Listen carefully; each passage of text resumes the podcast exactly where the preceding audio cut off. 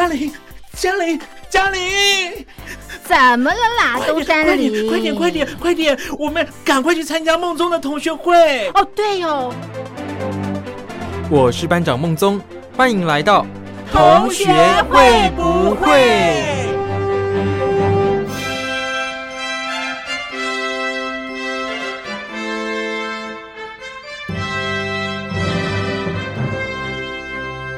？Hello，各位小伙伴，大家好，我是苏燕。这个礼拜呀，应该大家都很兴奋吧？因为这个礼拜呢，就是大陆的十一假期了。这个假期啊，应该就跟上次台湾的中秋连假一样吧？大家都是非常的兴奋，因为呢，一年当中能够像这样一连放假好几天的机会，其实好像没那么多。而且呢，十一连假。众多公司都会休假，他不会叫你假日去上班，所以相当多人都非常的开心哦。但是呢，这个十一连假也是有一点点挑战啦，毕竟现在疫情还没有结束嘛，大家长途迁徙呀，可能有些人会担心病毒会不会因此跟着传播呢？但我相信，只要大家能够做好个人的防护，戴起口罩，多多的洗手。那尽量呢，避免跟别人有太多的接触，我相信都是可以防范的啦。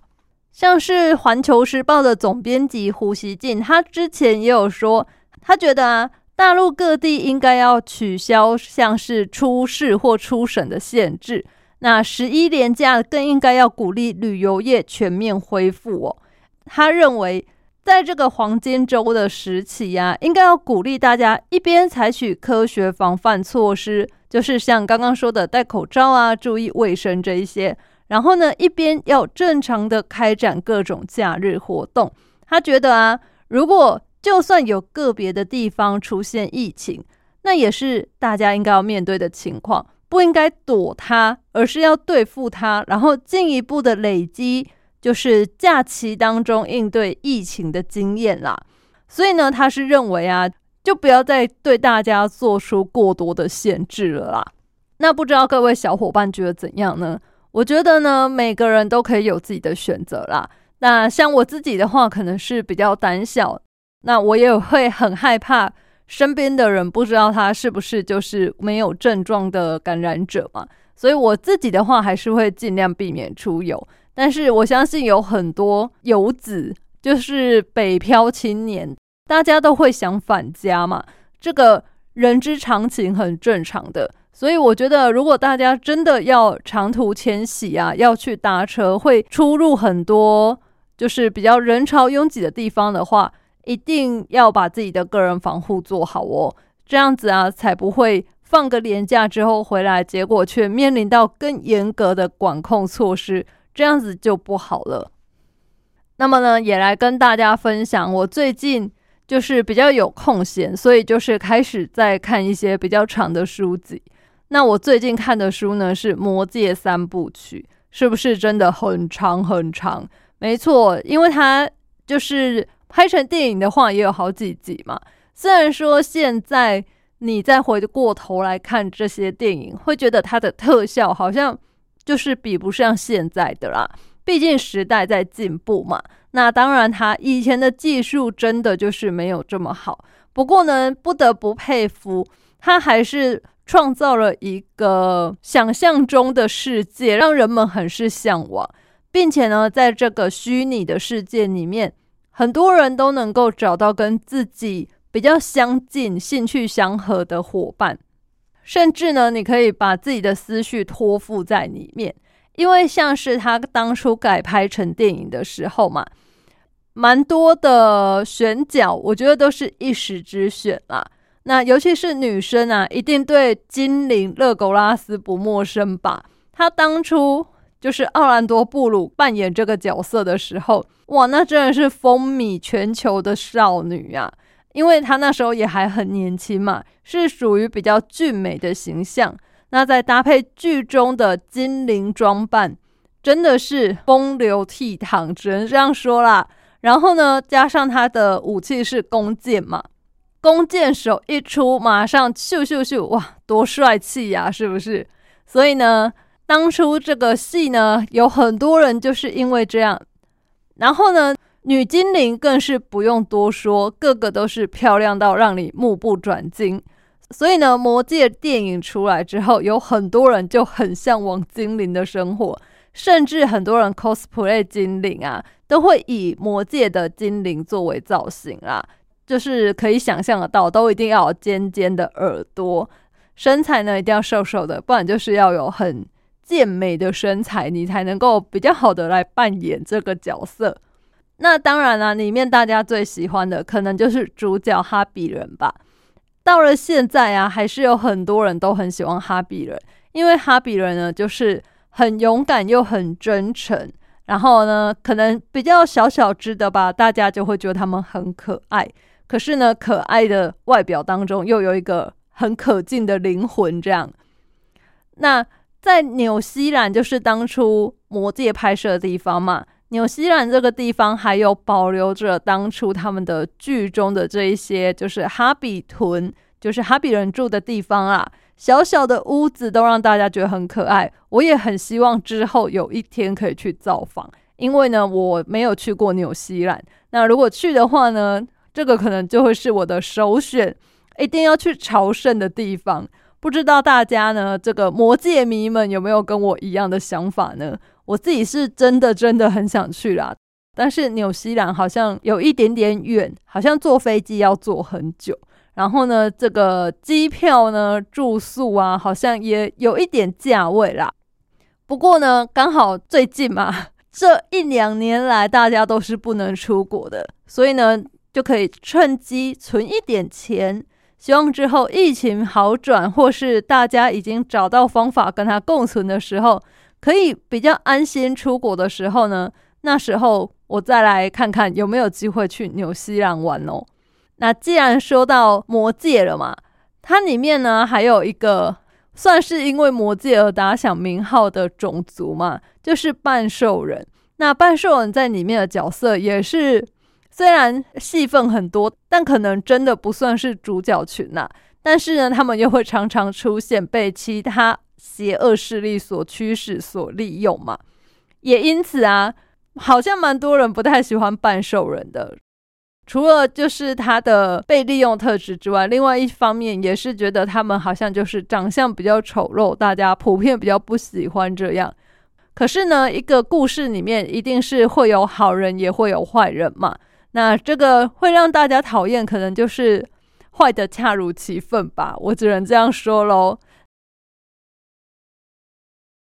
那么呢，继续来跟大家聊聊《魔戒》的故事哦。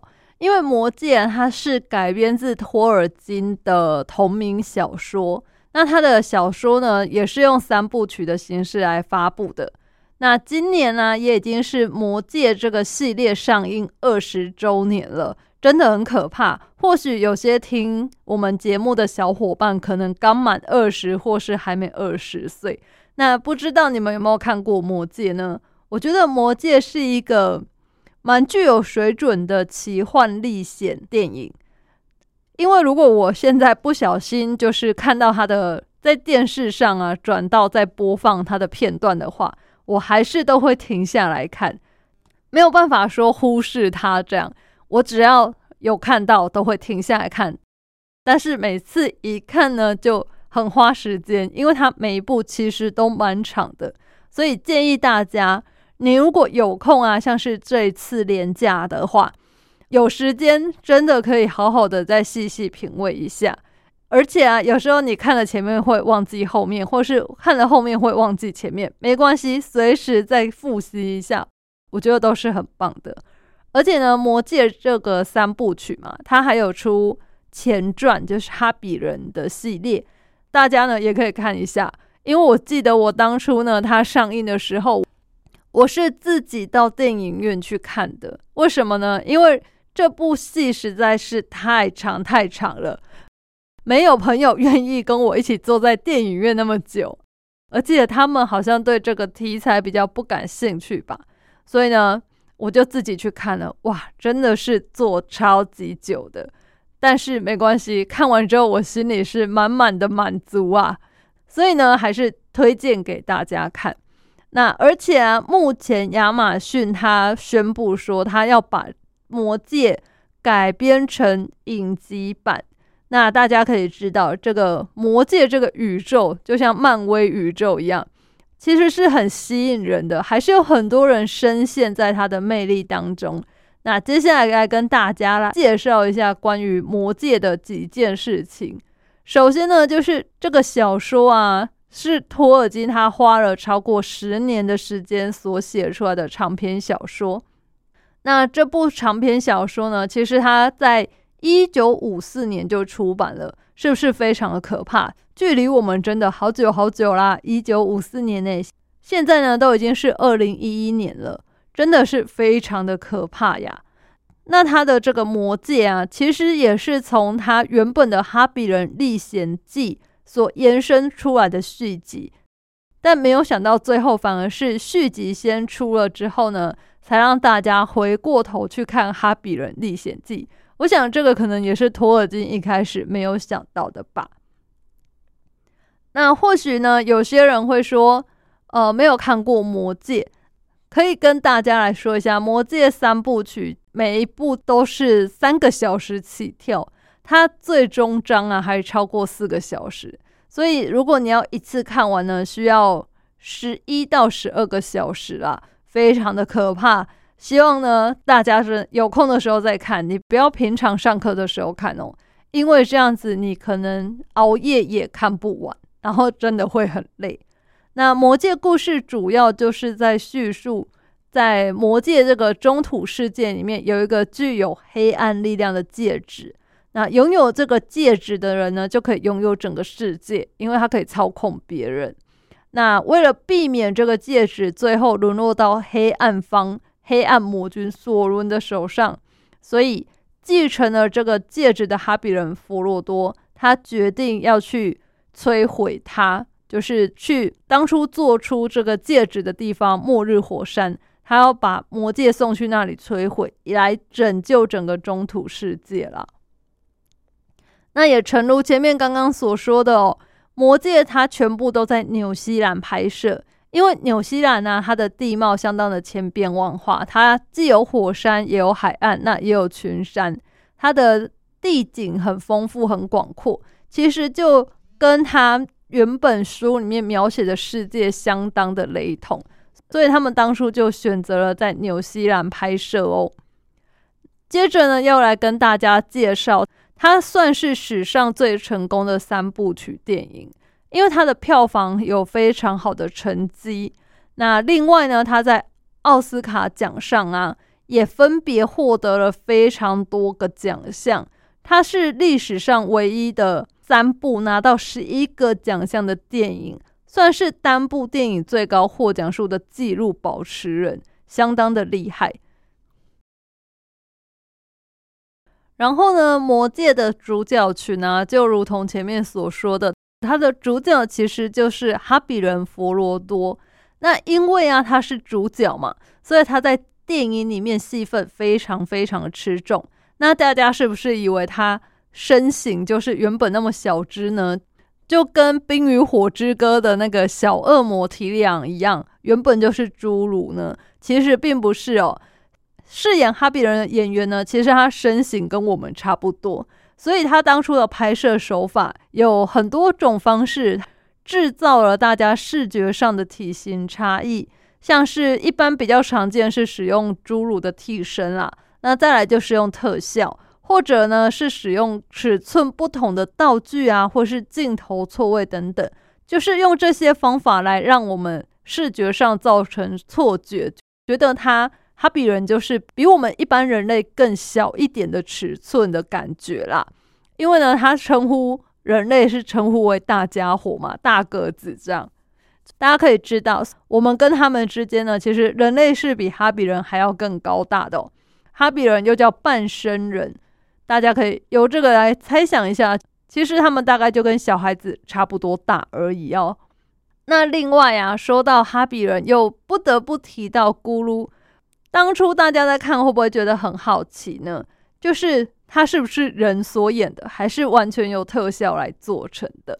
那其实他是用动态捕捉角色，就是真的有一个演员在演这些，但是啊，他是用非常多的参考点来捕捉他脸部的细微的表情变化，那再用特效后置把这些东西组合起来，才变成我们现在所看到的这个形象。不得不说，这个演员也是让大家非常的赞叹，因为由于他的演技好，他的脸部表情让这个角色呢更是很鲜活的活在我们眼前，这样而不是特效做出来假假的感觉。因此啊，大家都说这部戏真的花了非常多的钱在特效身上。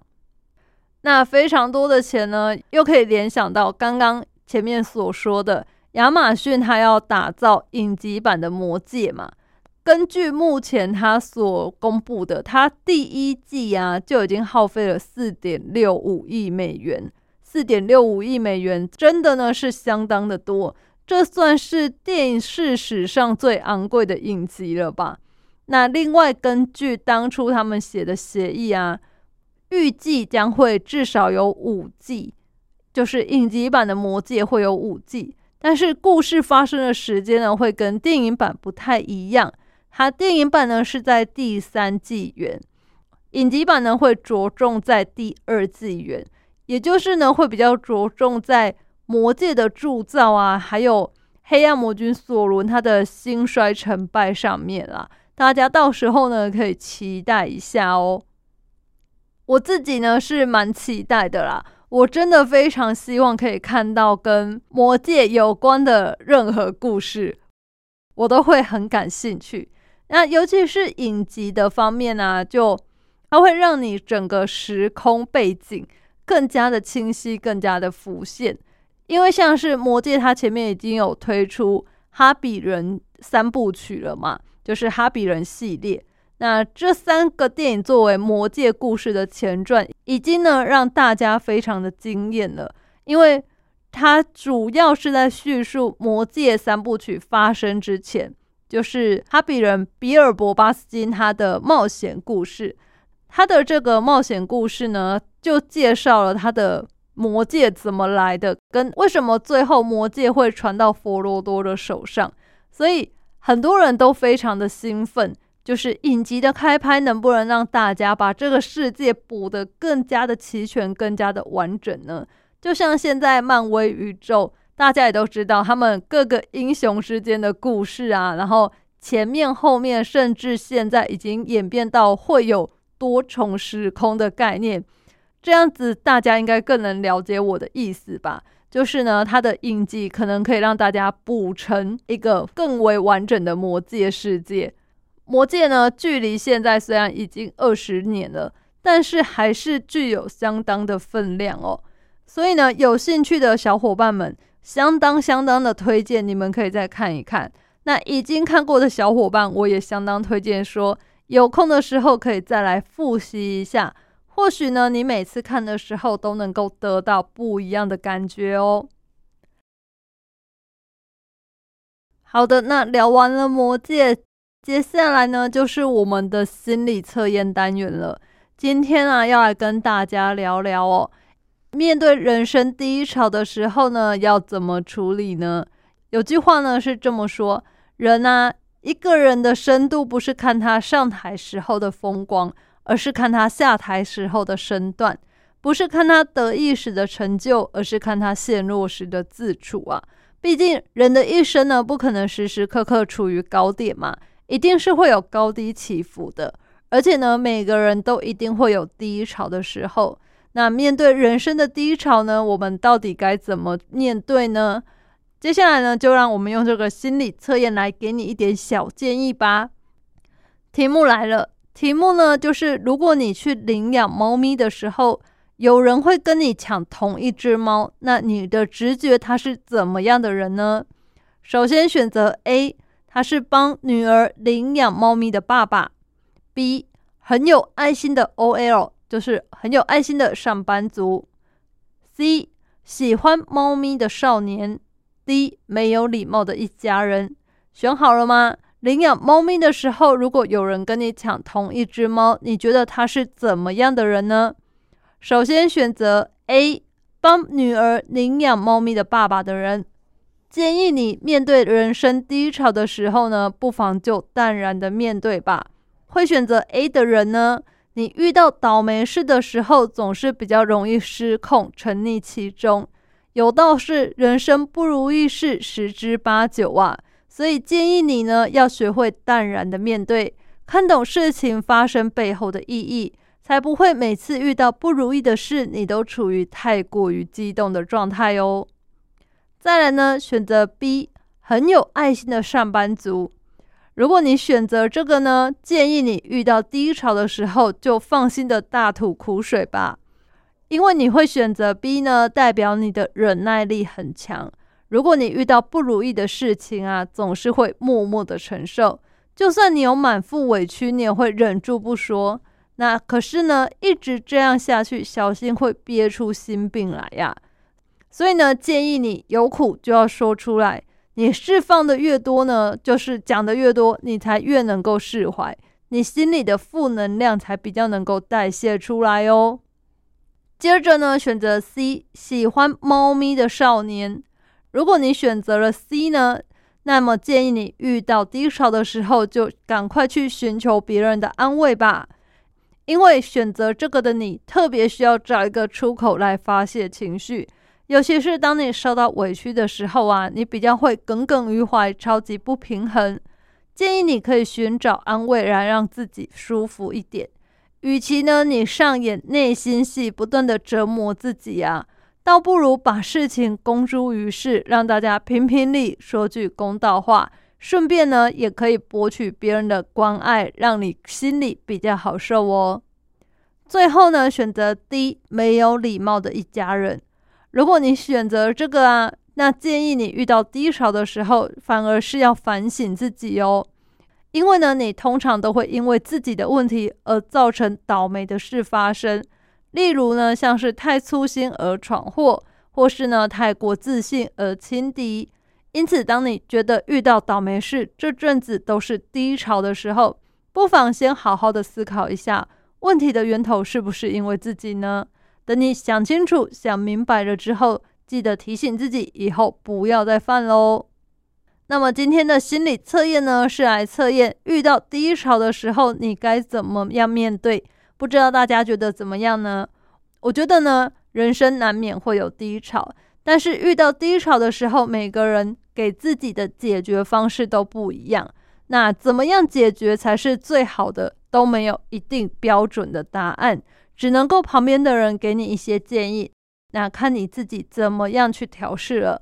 最重要的是，不要一直处在低潮。低潮过后休息够了，我们就应该要再度的出发，再度让自己的人生，再度让自己的事业走上一个轨道，走上高潮，慢慢的再爬峰爬上去了，而不是低潮之后呢，我们就一直在谷底沉浸不前，停滞不前，这样子你就会一直处在比较不好的状态里面，就像阳光。照不进深谷一样，你就会永远处在一个比较阴暗啊、比较灰心的状态。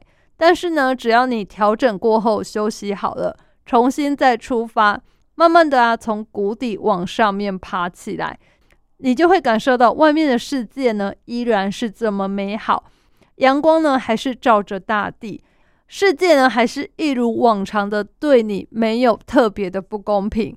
它还是一如既往的运作着，唯一改变的呢，就是你自己的心境了。希望各位小伙伴们呢，不要太常遇到低潮。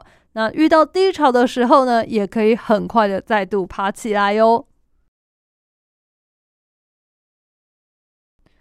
接着呢，又再度来跟大家宣传我们的征文活动啦。是的，我们的同学会不会征文活动？抖音时代呢，还是持续的在征文当中哦。那我们这一次征文的活动的时间呢，是从九月一号到十月三十一号，请大家多多来信啊。这一次的征文活动定为抖音时代，主要就是想知道大家在抖音上都会做些什么，看些什么。或者呢，你就是会把自己的故事分享到抖音上面的人呢？这些呢，都让苏燕我非常的好奇。尤其是现代呀，我觉得大家对于陆剧就是越来越没有那么的排斥，因为现在陆剧的品质真的越来越好了，可能是成本比较高，所以现在戏也都越拍越精致。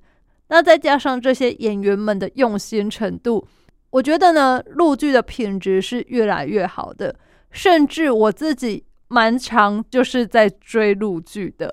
虽然我还是比较喜欢看古装剧的部分啦，因为呢，我觉得看这些古装剧或者说仙侠剧吧，他们的道具啊、服化都是相当的细致、很细腻，甚至有一些比较古装背景的、跟时代朝代有关的，他们也会很用心的去考究。于是，我觉得看陆剧现在是一种蛮享受的感觉。不知道你们有没有这种感觉呢？因为像以前台湾是比较流行偶像剧，然后甚至都会输出到其他国家嘛。反而近几年呢，越来越少这样的状况了，大多数都是大陆剧输出到台湾来。我觉得也是挺有趣的现象。如果呢想参加征文活动的小伙伴们跟苏燕一样，很少使用抖音的话，没关系。你也可以分享你最近追剧的心得，看有什么好看的剧可以推荐给苏燕的，或者是你觉得不会呀？我现在看台湾的一些剧，我还是觉得不错的。不管你是支持哪一派，你都可以跟我们分享，或者是你觉得根本没有分大陆、台湾啊，只要是好看的剧，我通通都会追呢。如果是这样，拜托拜托，赶快来信告诉我们吧。因为呢，我最近呃蛮缺剧的，很想找些剧来追啊，不然呢，每天只能打开 Netflix 看他上了什么新的影集，真的很需要大家推荐一下。那参加的办法呢，只要寄信过来到台北北门邮政一千七百号信箱，或是用 email 寄到 lily 三二九 atms 四五点 hinet 点 net。l i l i 三二九 at m s 四五点 h i n e t 点 n e t，同学会不会苏验收？或者呢，注明参加抖音时代活动都可以哟。只要写信来，就有机会获得我们的奖品啦。那写信来的小伙伴们呢，千万别忘了，一定啊要写上自己的姓名、邮编、地址，否则的话，就算抽到你，也可能寄不到你的手中哦。刚才前面的心理测验啊，跟大家聊到人生的低潮嘛。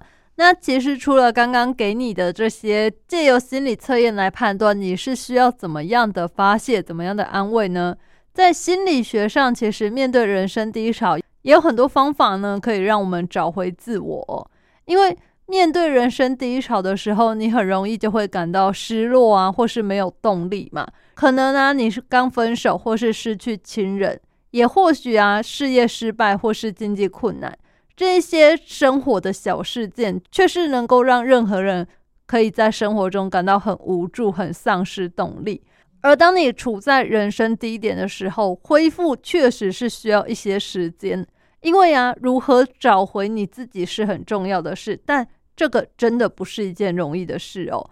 如果你最后啊没有做到这些事情，而让自己只留下这些无助感啊、空虚感，会很容易让你感到进一步的被孤立，或者是你很压抑。那我们应该要如何找回自己呢？首先，第一个就是休息一下。当你历经了一段比较困难的时候呢，你就会自然而然的想要改变嘛。不仅你要清理你的头脑，你还要花一点时间来思考最近发生的事情啊，以及你之后该如何的面对它。那或许呢，有一些人会选择要去旅行，但是有些人呢会在家里放松。但是不管哪一种方式啊，你都应该要给自己一些喘息的空间，让自己呢可以从情绪的压力恢复过来哟。再来呢，第二点就是接受失败将是生活中一个事实。有些人为了避免失败啊，他们会觉得遭受到很严重的打击嘛，他觉得这个太痛苦了。但是呢，我们现在就要清楚的认知到，失败其实是人生中重要的一环。不管你将来计划是怎样，失败都是无可避免的事情哦。也因此避免失败其实是一个相当不切实际的想法。你迟早都会遇上失败的，所以呢，我们需要的呢是接受自己会失败的可能性。一旦你失去了对它的恐惧啊，其实你的视野就会扩大了，你就可以随心所欲的去做任何你想做的事，而不是只有害怕失败。再来呢，第三点，你要知道失败就是最好的老师哦，因为大家都知道嘛，失败为成功之母。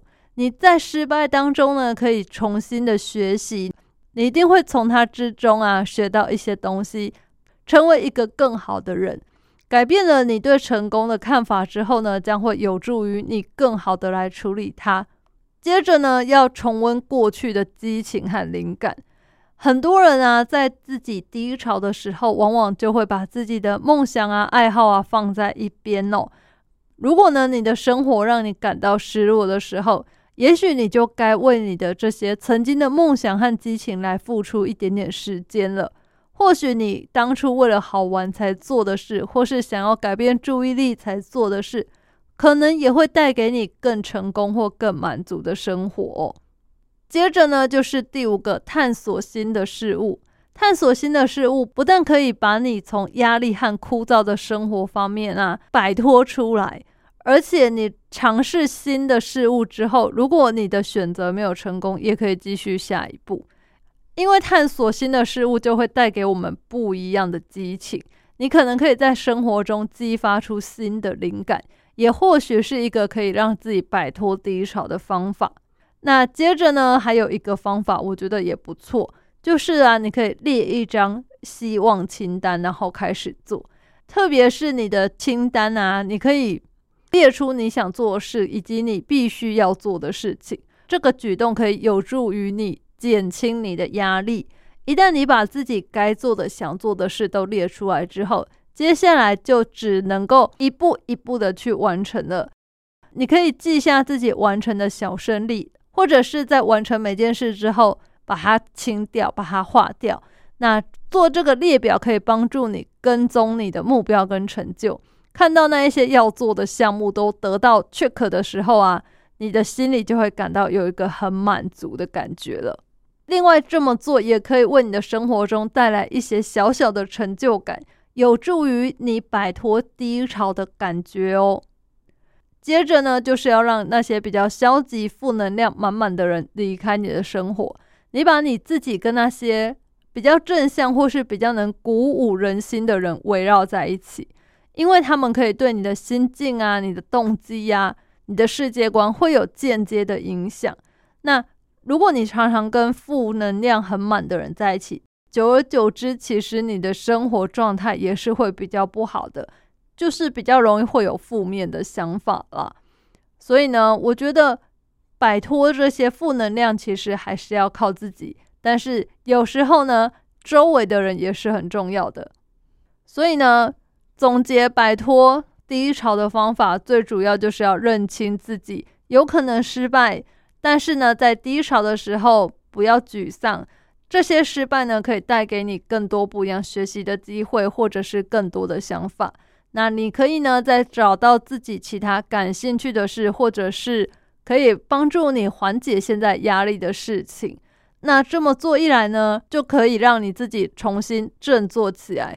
再一次的呢，找到自己的目标，找到自己的核心呐。说起来容易，可是做起来可能是很难的。但是呢，我们只要用正确的态度，加上正确的人，那或许旁人再给你一点点的帮助，其实你就可以学会如何找回自己，摆脱低潮了。那希望我们的小伙伴们呢，都能够用正向开朗的心来迎接接下来美丽的每一天。我是苏燕同学，会不会？我们下次再见喽，拜拜。